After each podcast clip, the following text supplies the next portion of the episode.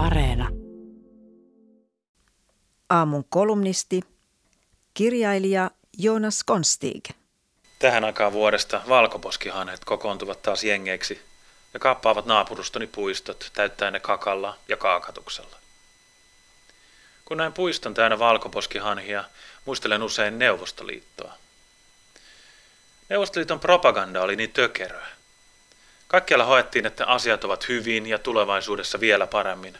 Taas ylitettiin tuotantokiintiöt ja kurja muu maailma jää jälkeemme. Samaan aikaan kansalaiset jonottivat päivän saadakseen palan saippua. Eikä kukaan uskonut propagandaa. Eipä juuri, mutta ei se ollut tarkoituskaan. Tökerö vale, kun on kuulijalle nöyryyttävämpi kuin uskottava vale. Valehtelemalla Neuvostoliitto opetti kansalaisilleen, että Neuvostoliitto voi tehdä heille mitä vain, eivätkä he voi sille mitään.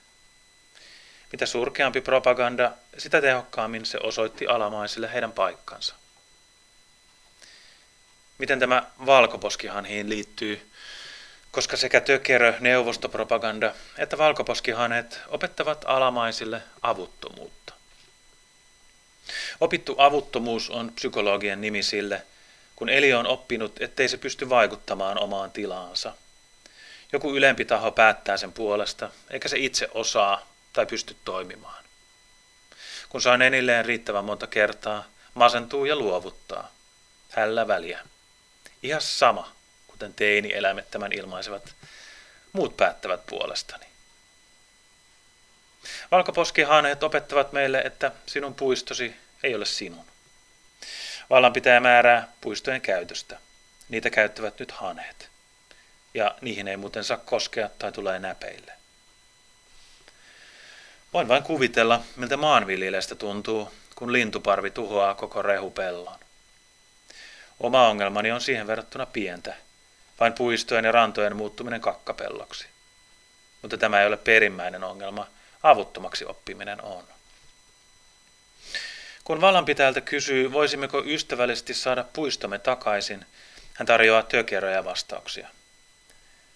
Mutta se kakkahan on vain ruohoa, hän sanoo. Toisin sanoen, istukaa ulosteessa ja tykätkää siitä. Toki samoin, jos Jeppe juo litran olutta ja virtsaa sen ruoholle, se on vain olutta. Olut on minusta ruohoa herkullisempaa, mutta en silti tahtoisi istua siinä. Hanhien transsubstantiaatio kuuluu Uloste muuttuu takaisin ruohoksi, kun oikein uskoo. Monet tykkäävät hanhien katselusta, puolustetaan.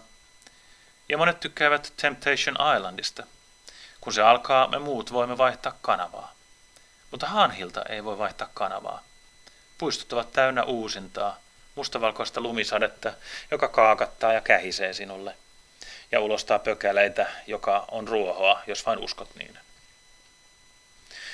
Mutta kirkkaasti nöyryyttävin vastaus on, ettei hanhia kannata karkottaa, koska ne vain menevät muualle. Avuttomuutta opettavampaa lausetta on vaikea keksiä. Nämä ihmiset varmaan opettavat lapsilleen, ettei kannata puolustautua kiusaajalta, koska tämä menee vain kiusaamaan jotakuta muuta. Tai ettei murtovarasta kannata ajaa pois, koska se menee vain naapuriin. Teidän kotiseutunne ei ole teidän, viesti kuuluu. Älkää tehkö mitään asia on meidän. Tässä tapauksessa asia on Brysselin byrokraatin, sillä nämä hanet ovat EUn rauhoittama laji.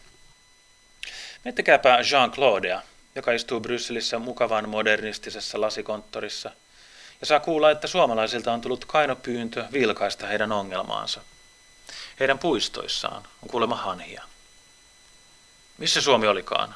Jean-Claude kysyy, ja hänelle näytetään Lähi-Siperiaa. Hanhia, Jean-Claude kysyy vilpittömän ymmällään. Mikä ongelma siinä on? Hanet kuulemma kaakattavat ja kakkaavat heidän puistoissaan. Mitä sitten? Ne ovat hanhia. Mitä suomalaiset oikein haluavat? Varmaan he haluavat metsästää niitä. Sacre bleu, mitä barbarismia, Jean-Claude tuhahtaa. Viattomat luontokappaleet. Niitähän on kiva katsella. No, teemme kuten aina, hän päättää hautaamme koko asian. Ja jos he jatkavat valittamista vuosikausia, sitten palkkaatte minulle viisi alaista lisää, jotka saavat tutkia tätä. Sillä välin kainot suomalaiset saavat tyytyä ihailemaan hanhia etäältä, kuin talonpojat muinoin kuninkaan peurapuiston ylväitä sarvipäitä.